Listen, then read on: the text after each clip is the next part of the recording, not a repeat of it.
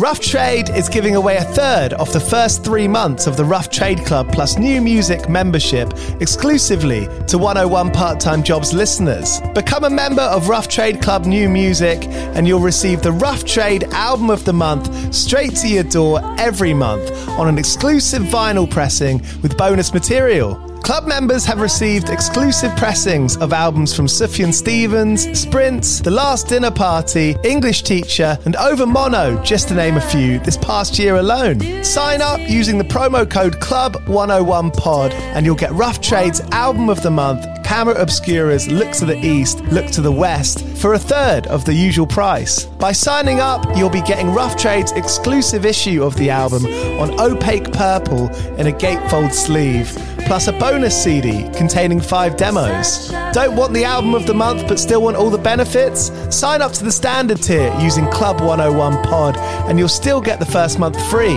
You'll also get free shipping on all orders, 10% off at the bar and on secondhand vinyl in store, and exclusive access to sold out Rough Trade events. So don't hang around. Head to roughtrade.com slash club and sign up with the code CLUB101POD. That's Club101POD and claim money off Rough Trade's Album of the Month today. This offer is for UK residents only.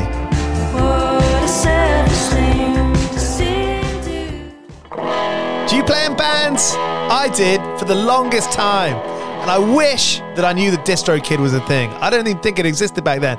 DistroKid makes music distribution fun and easy with unlimited uploads, and artists keep 100% of your royalties and earnings. A million plus artists rely on DistroKid to get their music on Spotify, Apple, YouTube, TikTok, Tidal, Instagram, and all the major streaming services.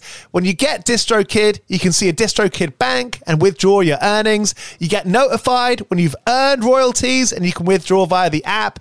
And you can even check your streaming stats on Spotify and Apple. Get 30% off your first year on DistroKid by going to distrokid.com slash VIP slash 101 pod. 30% off for your first year. That's not bad. We know it's a tough world out there. Why don't you make it easier for yourself? And to get 30% off that free year as an artist, where you get 100% of your royalties and earnings, go to distrokid.com slash VIP slash 101 pod. All right, stay with me. I'll be right back after this. The future is a hefty responsibility and not one that we take lightly. But then taking things lightly has never been what Hefty is about. That's why we've created the Hefty Renew program that turns hard to recycle plastics into valuable resources like park benches and building materials. To participate, simply fill up an orange Hefty Renew bag with accepted items, tie it up, and drop it in with your regular recycling. That's it. It's that easy. It's time to rethink recycling with Renew. Particular valued resources may vary by geography. More info available at heftyrenew.com. The headlines remind us daily the world is a dangerous place. The elites in charge say everything's fine, stop noticing. But you know better. And your gut knows that time is short to prepare for a world that is four missed meals away from chaos. My Patriot Supply has helped over 3 million families become more self reliant and is the company Americans trust to prepare. Go to mypatriotsupply.com and secure their best selling three month emergency food kits. Each contain delicious breakfasts, lunches, and dinners, averaging over 2,000 calories per day. Secure at least one food kit for each family member. For a limited time, save $200 plus get free shipping on all their Ready Hour three month emergency food kits. You're not ready if it's not Ready Hour Foods.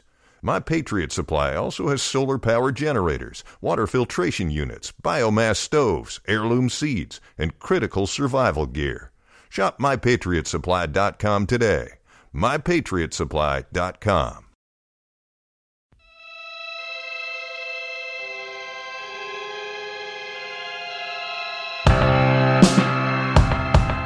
Hello and welcome along to 101 Part Time Jobs.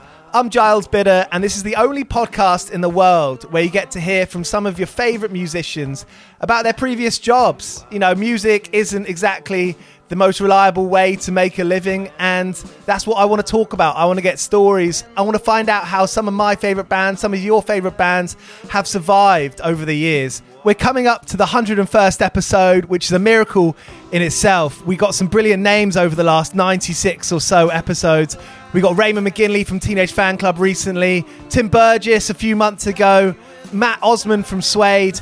There's a great list, and I'm looking forward to something, a little project that I've been working on for the last few months when I release that 101st episode in a couple of weeks. But this week we've got Ed Cosens, known for his work in Sheffield Faithfuls, Reverend, and the Makers.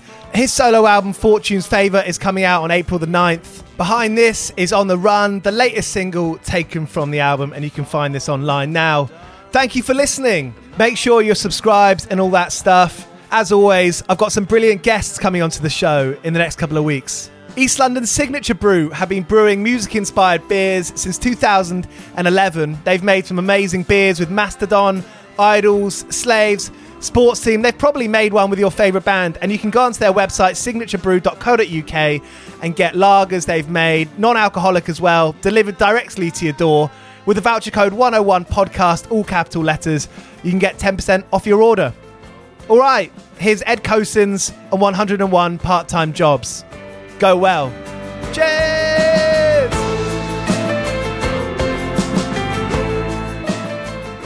You know, obviously, your years in Reverend and the Makers is, is a whole story in itself, but going solo, that yeah. must kind of present its a whole new world of, of those kinds of things. That you know, you just said before we press record that, you know, you've got a kid.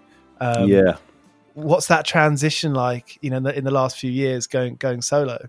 Um, well, I mean, it, yeah, it's, it's, it's definitely an interesting thing. Obviously, with with having sort of a family and kids now, and uh, being in sort of rock and roll, or supposedly in the rock and roll game, it's it's obviously it can be difficult to kind of balance the two together, um, time wise, and and sort of you know emotionally as well. It's it can be quite difficult. obviously, if, if you're having to go away or or whatever, it's, it's, it can be it can be really difficult. But I don't know. I mean, mm. the, the, solo thing it hasn't really kicked in yet. If I'm honest, I mean, obviously, I've, i went away for a couple of weeks, uh, a couple of years ago, almost now to to actually record the album. So you know that that was a period of being away from that long ago. Yeah, yeah. It's it's been a fair old process. Obviously, with with one thing and another, it's it's taken a minute to get to get to the actual release date, which obviously is coming up in in a couple of months. But um, so yeah, you know, going away, and uh, I think at that point our youngest was he was about eighteen months. So you know, obviously going away when he was quite small for a couple of weeks. But I mean, it wasn't a huge amount of time. But uh, yeah, so but beyond that, I mean, I've not I've not really solo wise, I've not really done a, a huge amount yet.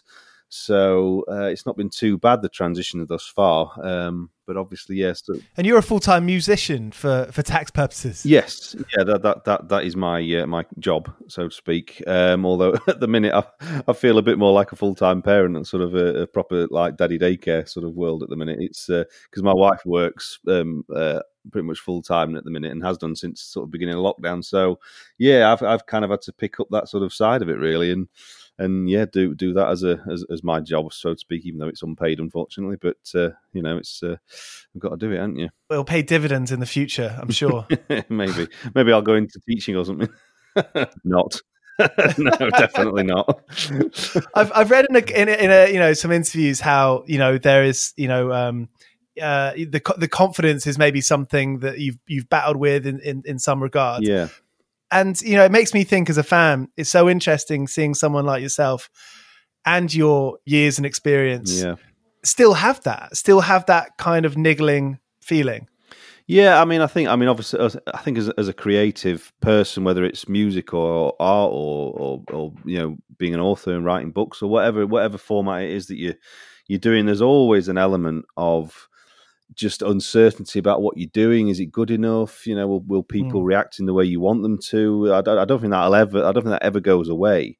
Um, obviously, there's there's the other side of it. You know, going on stage and performing, and, and you kind of get used to that, and and you know the, the, the sort of the nerves, I suppose, that maybe I once had way in the early days of getting onto a big stage in front of a lot of people. That that that sort of goes away to a point, although it's there's still that kind of nervous anticipation, I think, but it's a different kind of nerves at that point. You know, you get so used to doing your job and so I guess good at it that you know you, you can deal with that a lot better. But in yeah, certainly in terms of creating something like music, in my case, and, and putting it out there, um, yeah, you, you always have a, an air of uncertainty, especially for me as as stepping out into a solo thing. Um, whereas obviously I've always had the band before, and within uh, uh, Reverend, it was always I was kind of more the music guy, and, and John the singer, he was always kind of the lyricist and and and, and put himself out there in that respect. Whereas I, I was able, I sort of sat behind a little bit doing doing the music, which was a lot easier. Um, mm. But now, obviously, I'm I'm stepping forward and and and putting my sort of lyrics and stuff and and things out to, into the wider world, which is a first for me. So I think that's where the kind of the confidence thing comes from. Um, that it's it's been you know it's been an interesting sort of journey to get to the point where I am confident in in in what I'm saying lyrically and and, and confident enough to say it to other people, if you see what I mean. Yeah. Have you got some close people you can bounce ideas off? Yeah, I mean, obviously, my wife's been been really supportive, and, and I, I often sort of play things to her, and she's she can be quite sort of quite kind of real about it, shall we say? If if, uh, if she thinks that something sounds a bit bit rubbish or whatever, um, I've obviously got a, a sort of a, a, network of people around me over the years that I trust, that you know mm. when you, when you play things to, and you, you, you, kind of know when you play something to someone, their their immediate reaction is often the right reaction. So even mm. if they could sort of sit there for a minute and go, "Oh no, yeah, it was really good," that if the, the fact that they've kind of gone, "Oh," and they've ummed and ahed, you know that maybe something's not quite right. So it's it's quite telling, I think, in those those circumstances. But yeah, it's uh, so yeah, it's important to be able to to bounce ideas off off people and and almost get a, a, a little bit of sort of pre validation before you do put yourself out into the wider world. Absolutely, I, c- I can totally see that, and yeah. you know the the whole premise of this podcast is is about the kind of the jobs you had, you know, in the beginnings of, of mm-hmm. Reverend or or even before that. Are, are, there any that stand out that um you know maybe you weren't getting that validation for playing music? well, I mean, obviously, I, I, I sort of um I mean getting into to to being a professional musician, shall we say, from from when Reverend the Makers kind of kicked off and that became an actual job, um, so to speak. Um, before then, I guess it, it, was that eternal kind of. I was at school. I was always in bands at school, and you know, uh, had a couple of sort of uh, part time sort of jobs through school, little bits of kind of bar work, and then moving forward, I, I, went to university and sort of carried on a similar theme, just getting bits of bar work and stuff like that to sort of see me through and to allow myself to keep kind of doing the music thing, even though at that point it was it was on a sort of a an amateur level. Um, and then yeah, so I just sort of flitted from from bar to bar, really pub to pub, and uh, uh, had a had a really nice period of time working at uh, a, a, a, pub, a bar in Sheffield called the Boardwalk, um, which was quite famous. Um, it was a gig venue, uh, about 400 capacity, I think. So it was it was it was a decent size, and sadly, it's it's, it's closed down now. And it, it, it, was kind of there isn't that sort of size venue in Sheffield anymore, which is really sad. Neither in London um, too. I mean, yeah. you've got the Hundred Club, Heavenly Social, a bit smaller. Yeah, I, th- I think those size of venues they, they, they obviously struggle um, to sort of to keep ahead, especially at the moment. Um, it's a bit sad, yes, that isn't it? Because it what happens sad. if you're not a huge band, but you're exactly. on the up? You know, exactly. Yeah, yeah. So you, have got the real sort of small kind of, as we call them, toilet venues that are like you know, hundred people crammed into a sweaty sort of cellar. And then, or either that is kind of where I'm in Sheffield we've got like the Leadmill, or or which is a mm. thousand, and then the plug, which is two and a half. So it's you know, you suddenly yeah. there's, there's nowhere in between. Sadly, having the kind of musical interest, did you ever want to? Did you ever sort of dabble in like you know putting on gigs or doing the um, you know, the sort of techie side of it? I I had a few um, sort of trial runs working the sound desk. There, used to be an old sound guy there, bless him, called uh, we used to we used to call him Fester um, after Uncle Fester because I think we're presuming because that's what he looked like, which he kind of did. Um, he, he, was he was a proper like salt of the earth kind of guy, really, really kind of old school character. And I think in, in in in reality, I think he was actually a little bit deaf as well, which didn't help. But he was he was always there, and he, he you know he he was great. Bless him. I love I loved Festus. So I, kind of shadowed him a few times, thinking, oh, maybe I could get from out behind the bar and actually do something with the you know with the music and sort of doing the sound. But it, yeah, it, it, that side of it never really sparked an interest in me. It was always kind of obviously being on the stage that was where I kind of wanted to be at that point. And you know, we, we used to kind of there was, there was obviously uh, uh us at the time. This was before Reverend. There was me and John were in, were in a, a, different band, and there was, I mean, people like Milburn was, were, were, actually around at that point. They they were kind of knocking around. Then obviously the early days of of the Mon- Arctic Monkeys, we mm. used to sort of do gigs all together, kind of thing, on the same bill, and and do that. Um, so we we used to kind of do bits and bobs like that, but. Yeah, it was it was a really interesting time to work there, and actually the me and John used to work behind the bar, and also Alex Turner and and and uh, Andy Nicholson, the, the original bass player from the Monkeys, they used to work behind the bar as well. So it was a real kind of interesting time to sort of be around there. Interesting time for music journalism as as, as well. A couple of sort of NME features. I mean, one of my favorite things to do is dig back into you know NME or Kerrang features from ten years ago, and it's so interesting. You know, online now a lot of uh, the sort of dictaphone recordings have been uploaded, right. and it's it's so interesting to hear about that kind of time. I mean, how do you look back on those years? Uh, I mean, with with with real fondness, I suppose. Really, it was it was a really exciting time, you know, to be involved in in music and in bands, and uh, obviously with with the way that things went for sort of Arctic Monkeys at the time. Um, you know that that in itself was exciting. That you kind of you, your mates, your pals, were suddenly in this enormous band and you know um, yeah i don't know it's difficult looking back obviously we, we were all quite young at the time as well mm. so you kind of look back and it's I guess you, you kind of have the rose tinted spectacles on a little bit, don't you? And think, oh yeah, that was amazing. I mean, in in in truth, there was there was probably it was probably quite difficult at times, and there were some difficult moments. But you know, it's uh, yeah, just just to be around a group of of, of, of your mates and and all kind of doing it together because obviously me, me and John obviously when we, we started the Reverend thing that that started to take off and I say there were the Milburn lads and Joe who plays bass with us now the singer in Milburn he, he, obviously they were they were doing really well. So it was just a really amazing time and obviously there were other bands you know there was sort of like Bromhead's Jacket and the Long Blondes and loads of different people from also based in Sheffield who who you know we, had, we all had a bit of a minute that, that it was just it was just exciting and a, a really kind of fun time you know sort of mid twenties just living the rock and roll dream, I suppose. And those bands are getting signed. Yeah. Major labels, big independent labels. Yeah. Yeah. In terms of, you know, it's a bit of crude, there's no uncrude way to say it, but, you know, from a, a, simply financial point of view, was there a bit of a burn there? Was there a bit of a, a friction there with, with getting by and, you know, trying to putting the band first? Yeah, I mean, obviously, this, this is where sort of the, the bar jobs thing always came in for me personally. You know, it was it was always a way to just sort of keep going and to be able to keep doing the the band thing. But obviously, I was I was kind of uh, sort of lucky enough, I suppose, that that I had the sort of songwriting partnership with with John as well in the early days, and you know, with, with stuff like Heavyweight Champion and and Open Your Window and things from that first Reverend record. You know that they mm. obviously with Heavyweight in particular, obviously did did incredibly well. You know, it was top ten single mm. and all the rest of it. So there was obviously a, a, slight easing of the financial burden once once that all kind of started kicking in and and yeah, it's it's, it's I've got, i felt like I've kind of been uh, sort of muddling through ever since. really, in, how in how long does that take to come through? All too often, you'll read stories about bands like, or someone like Iggy Pop, for example, where right, yeah. you know you read stories about how they were slumming it for years. You know, the money didn't come for a long you know seemingly a long time yeah i think i mean i think i think nowadays it's uh, or certainly when we were starting it, it, it, was it was slightly different to obviously sort of Iggy Pop and his early days that I think there was a lot of kind of that in the kind of 60s and 70s where it was all the, the rights and the contracts were signed up by sort of the managers and the, the labels and and often the artists would yeah as you say would never see anything for for years. But I mean I think I think what's good now is we've obviously got things like the PRS Foundation that that sort of look after a lot of the artist shares of the songwriting and stuff. So they're they're very very good. And and I think they I think it all works on kind of like a nine to twelve month sort of delay, I guess, from doing stuff to actually seeing bits of money start to come through. You know, with with sort of live gigs and, and stuff like with heavyweight when it was on radio, for example, it would it would always kind of be a knock slightly knock on effect.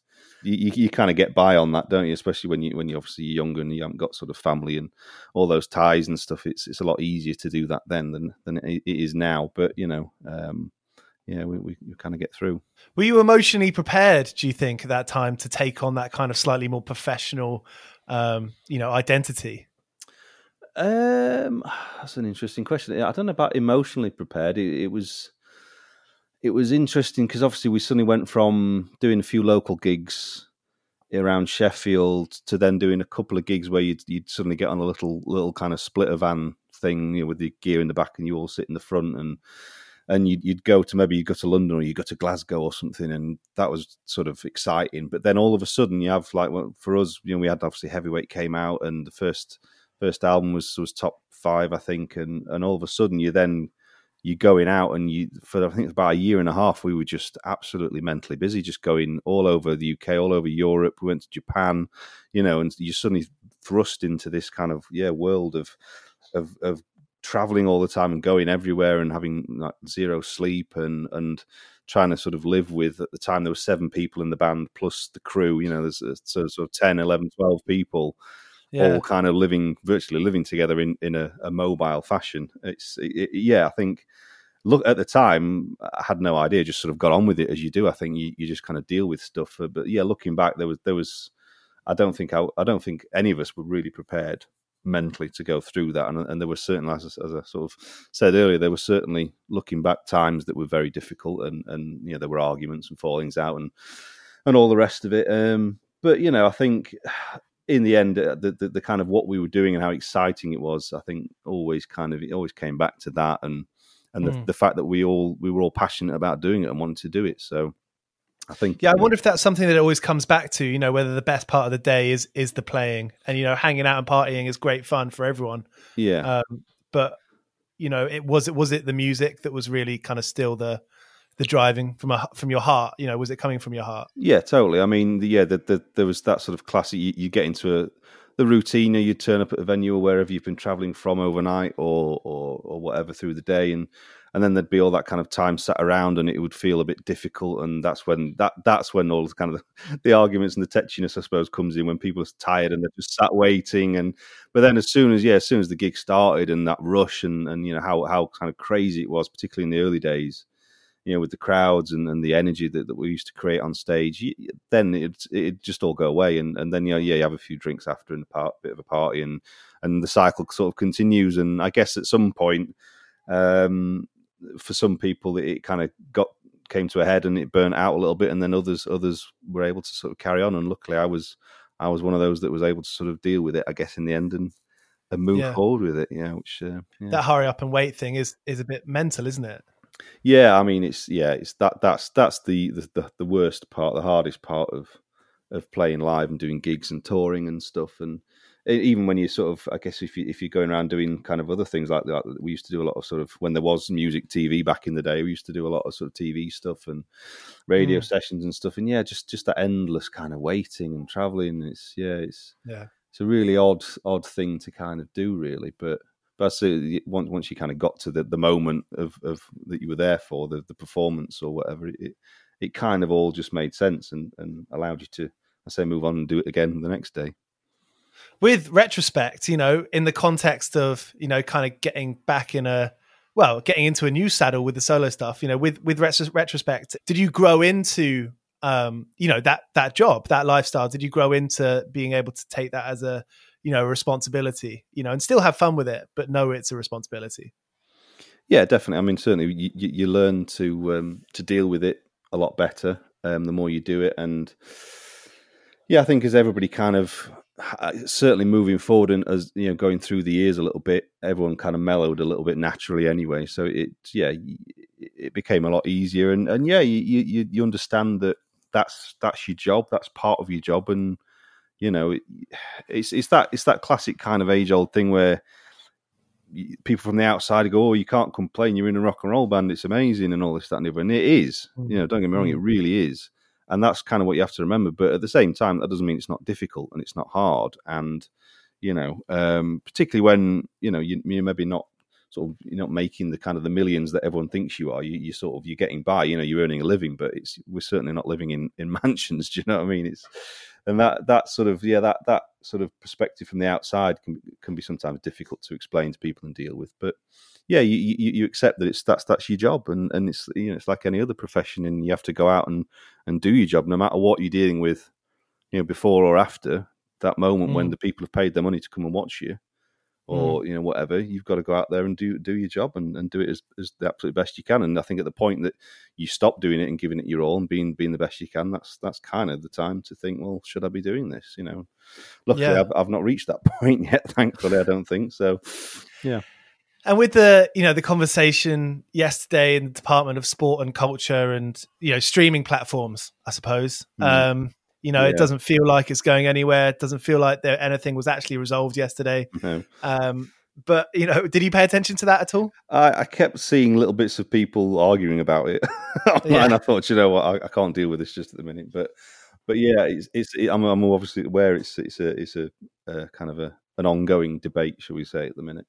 And I feel like you know you must have lived through that kind of paradigm shift of of that industry changing, that part of the industry. Yeah, totally. You know, where was your viewpoint in all of that? Well, I mean, obviously, I think we we kind of the Reverend thing started, I guess, right at the end of what you'd probably think of more of the old old school way of of things happening. You know, the the singles chart was was still kind of made sense. If you know, what I mean, it doesn't to me mm. anyway.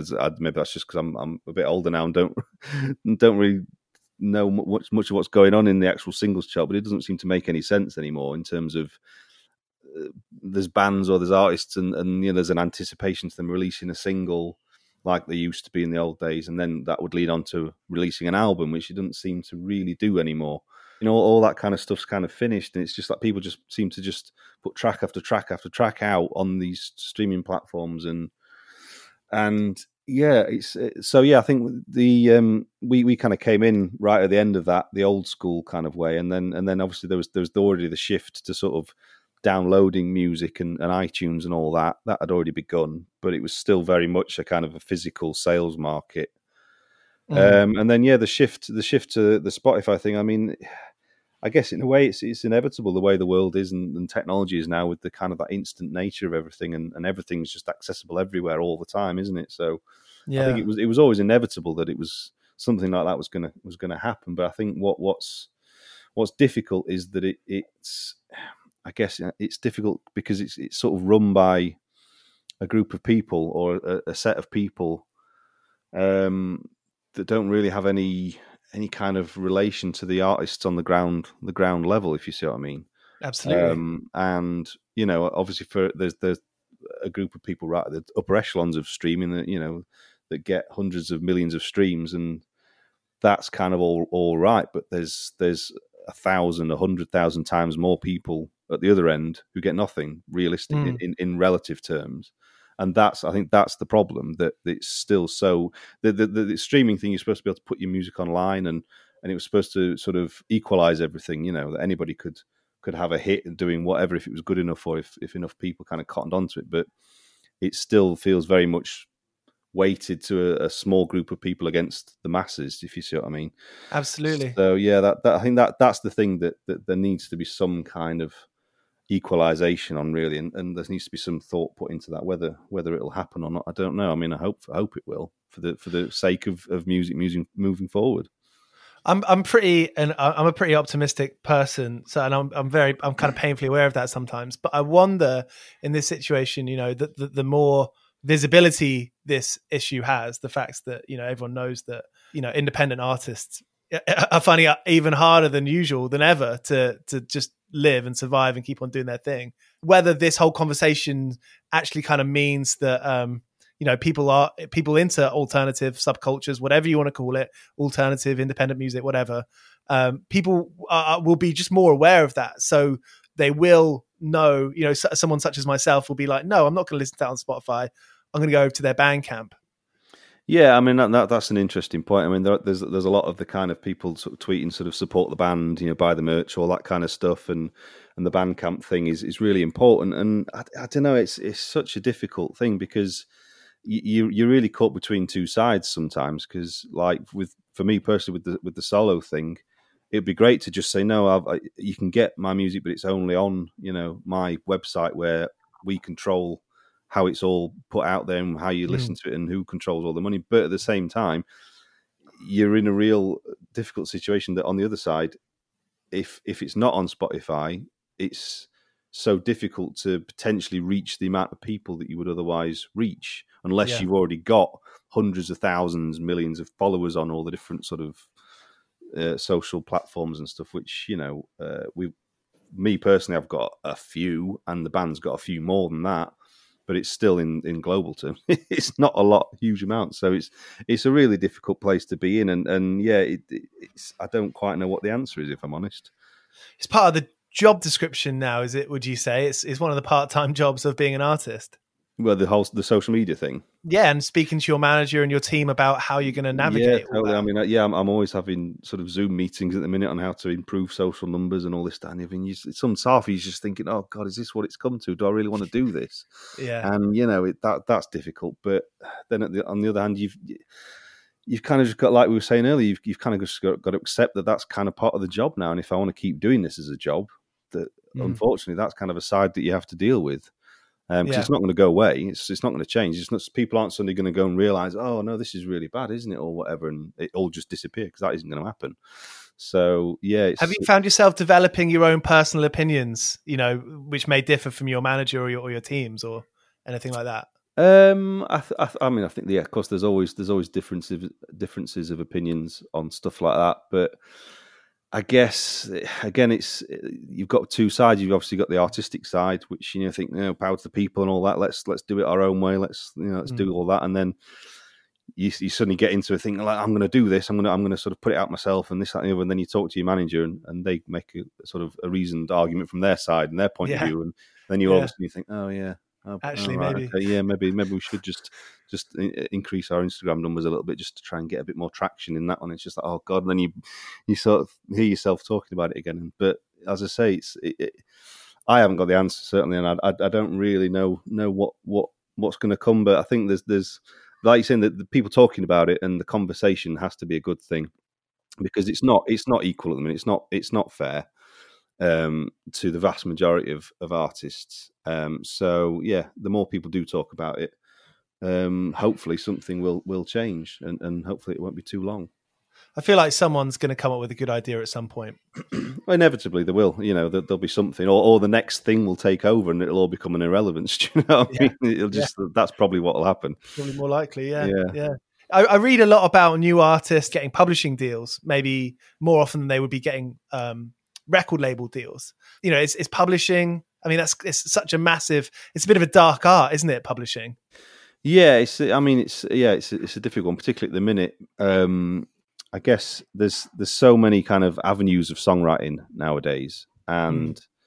you know, there's there's often you find a lot of things that you don't realize are sort of written by teams of people, and and there's this sort of whole world of of professional songwriting. I get oh, but I, but I guess that kind of harks back to the old days, you know, Tin Pan Alley and all that. There was professional yeah, yeah. teams of songwriters. So I guess in that respect, nothing's nothing's hugely changed. But yeah, the whole publishing thing, I don't know. It's it's it's, a, it's an interesting an interesting thing, and yeah, I don't know really. Have you written with other people? Uh, bits and bobs, bits and bobs. Yeah, we've we over the last sort of few years, like yeah, our sort of management has has got us in sort of writing with other people and I've just I've just done a like a, a songwriting camp uh, just recently that was um, cool. It's really it's really interesting um, sort of working in that world, and it's it's something that's a little bit alien to me still because mm. um, obviously I'm particularly in, in that world. You know, the sort of all these things are geared more towards, I guess, pop music and and all that kind of stuff. Whereas I'm very much still in the sort of indie camp, you know. Um, but it's it's certainly it's an interesting thing, and and I think done if if you get sort of mi- mix with the right sort of people and do it in the right way, I think I think you, you can come out with some really interesting interesting results. Um, particularly if there's people like myself who, who, maybe come from an indie background and then working maybe with a, a producer or a you know a, a, melody writer that's more from the pop world. It, it can it can be quite interesting. Um, so yeah, I don't know. It's but it's, it's something that, that I keep being I keep being told I need to I need to do more of. it's, uh, it's yeah. difficult. Yeah, yeah. I mean, it, I, I wonder if there are, there are moments, you know, sort of lovely moments that that do spark your imagination that don't feel so arbitrary and banal as other moments. Yeah, definitely. And as I say, I think that comes back to sort of the the mix of the people you work with. Some sometimes you sort of with people that, for whatever reason, I guess with any with any kind of artistic endeavor, if, if it something doesn't click, then it doesn't click or whatever. And I guess no matter how long you sit there, you're never really going to write or come up with something that that is that, that kind of floats your your boat, so to speak. Mm. Um, but then, yeah, as you say, when when yeah, there was a couple of times in this last sort of week, I've been when I was doing stuff that the, the mix of people was really good, and, and yeah, we, we came out with something that actually, you know, it might not have been my kind of first choice of, of thing to do, but it, it came out really well in the end, and, and I was sort of really pleased with it. And um, brilliant, yeah. So Excellent. you know, you never you never know really, particularly with you know writing music stuff. You just never know. You yeah, never know what's going to come out the other end. It's, it's such a, obviously a, a, a, thing that you you know you, you can sit for hours one day and have nothing, and then literally you can have a minute the next day, and all of a sudden you've written an amazing song. So it's yeah, you just you just can't predict it. Are you kind of consistently discovering things about yourself writing solo material? Um, discovering things about you know the way you write, or maybe kind of lyrical prose, or you know, kind of certainly in certain in, in a lyrical sense. Yeah, I think I think musically, I've kind of found my sort of style musically now, and and have been sort of finding that for the last few years. Certainly with with the, the later work we've done, we had with with Reverend, and, and moving into the solo thing. That's that's that's kind of fairly clear to me. But yeah, lyrically, as I said before, it's it's something that I've not really not really done that much of before. A, because obviously I've been working with Jon, who was a great lyricist, so I've, there's never been a real need for me to to have to worry about lyrics. But um, yeah, it's I mean being able to look back and, and and draw from all those experiences that we've talked about from from over the years of you know of the kind of the joys and the frustrations of of, of working uh, in the music industry and doing what we've done, and, and obviously the difficulties that that can pose with relationships and um, both you know friendship and and and with sort of with love and everything as well. It's it's it's but that that's kind of been the, the really interesting process I think for me uh, lyrically working all that stuff out and, and figuring a way of of expressing myself that that I feel comfortable with and, and confident that pe- other people will will react to as well. Yeah, it's it's funny for someone like me who has just an you know kind of utmost confidence in in you to be able to do that. You know, just knowing you know you've been a musician for you know that's been your career. Um, yeah. So that's interesting to to take on this whole kind of new leaf, as it were, or uh, like sort of new idea into into your fold. Yeah, I mean this, and I guess this is yeah, this is the thing that I think um, maybe people don't often realize that it's you know it's it's not an easy thing to do no matter how much success you may get or, or to the outside world how how well you might be doing or how confident you seem as you say it's it's people don't often realize how difficult it can be and, and how sort of how much you can sort of sit and agonize at times with it as well which is you know disappearing to some sort of slightly darker places if it's not going well. It's it's. Uh, but then I guess again that's the same with any kind of artistic endeavor. You mm. know, artists and, and people who, who, write and and whatever else, poets. You know, it's there's always moments where it's it's really difficult and and but to the outside world you can be seen to be you know super confident. So yes, it is an interesting yeah. juxtaposition, I suppose. Sometimes those dark times are going to bring out your best material. Well, yeah, it's I mean, all, it's all yes. good for us on the other side. yeah, totally, and, and yeah, I think again, yeah, that's that's the sort of the interesting angle on it, isn't it? So, the, yeah, some of the best music and, and art has always come out of difficulty and, and adversity, hasn't it? So, yeah. Well, Ed, thanks so much for for coming on the show. No, it's absolute pleasure. Absolute pleasure. What's the next sort of what are the next few months in, entail for you? Anything coming up that you're looking forward to? You got, have you got any uh, exclusives for me? Um, well, obviously the release of the album finally yeah. after yeah after we said sort of a, a, good a good two two odd years in the making at least, and then obviously the, the time development before that. So that's that's going to be a huge a huge moment for it to actually be released. And um, yeah, there's there's going to be I mean what we've released. Uh, I think three tracks already off the album. So now we're gonna we're gonna look to maybe one or two more before the actual album drops. So that'll be really exciting. And I, I, think the main thing is just to try and get out and actually play some music live. You know, yeah. it's um, obviously with with the way things are at the minute, that's impossible. But you know, it's it's such a difficult thing thing to think about. I was, I was talking to my wife about it last night about, you know, what what if this vaccine and all the rest of it doesn't actually make that much difference? And you know, mm, looking mm. forward beyond that, you just think, oh God, I don't know if I can. You know, it's it's it's you know that uh, on a very basic level, just uh, dying to go to the to the pub and have a pint and just you know yeah, be able to yeah. just mix with people. But on a musical level, you know the fact that you know we we we kind of depend on the live thing largely speaking to to earn a living. So it's you know that that's the thing that I'm desperate to do more than anything, and to get out and particularly with with the the record to be able to promote it in the I guess the more traditional sense. So that's that's what I'm looking forward to most. When it'll happen, I uh, I don't know. I, would, I would love a pint of brown and some loud music. Yeah, do you know what I mean? Just to not be able to hear in your ears just ring a little bit and and just feel a bit bit yeah, that's that'd be great. On the you know the the couple of years preparing for this record, I mean, have things changed over the years that you maybe didn't expect? I mean, th- I'm just thinking like that period of time developing a record must be positive. I, I, you know, mostly largely positive to be able to have the time to look at it a bit more objectively give yourself a break from it for a few weeks. Yeah, I mean, certainly. I mean, the the, the whole start of the process, it was it was very much at that point. Um, kind of a almost like a, a DIY approach between myself and and and the management. We we uh, I, I, sort of had a, group, a, a batch of songs and and I really liked and, and they they really liked as well. So we were like, let's let's just sort of record it, get in the studio and see what happens. Really, which which you know uh, was an interesting sort of way of doing it. And I think this is why it's taken a little bit longer because obviously once the sort of the label distiller got involved, that obviously they they wanted to come in and, and, and sort of and put their sort of spin on it and and do what they do. So yeah, it's it's been a it's been an interesting process. There's been lots of times to sort of sit back and reevaluate what's happening.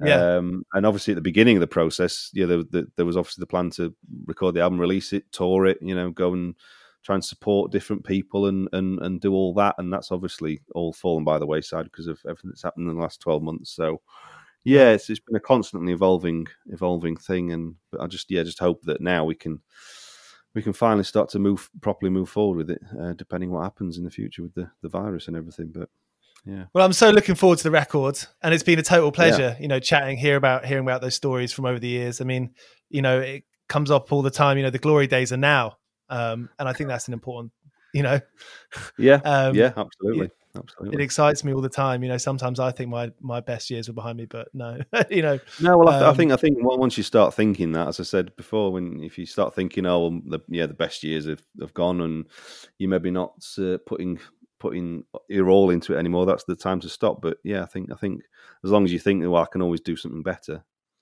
then you crack on and, and go for it. And that's where you're at. I think so. Yeah, I hope so. Anyway, that's that's, that's kind of. I, I, don't feel like I'm done. Certainly in in that respect. So there we go. Ed Cosens here on 101 Part Time Jobs. If you haven't subscribed by now, you should go ahead and do that. Don't forget to buy his album Fortune's Favour out the 9th of April. And that, I believe, is everything for this week. Here's Cocksparrow.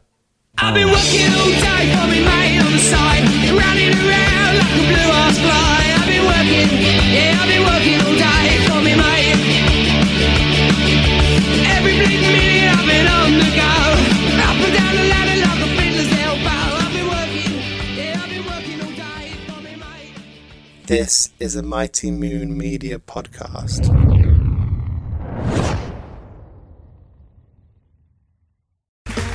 Okay, round two. Name something that's not boring. A laundry? Ooh, a book club. Computer solitaire, huh? Ah, oh, sorry, we were looking for Chumba Casino. That's right. ChumbaCasino.com has over 100 casino style games. Join today and play for free for your chance to redeem some serious prizes. ChumbaCasino.com. No purchase necessary. Full prohibited by law. 18 plus terms and conditions apply. See website for details.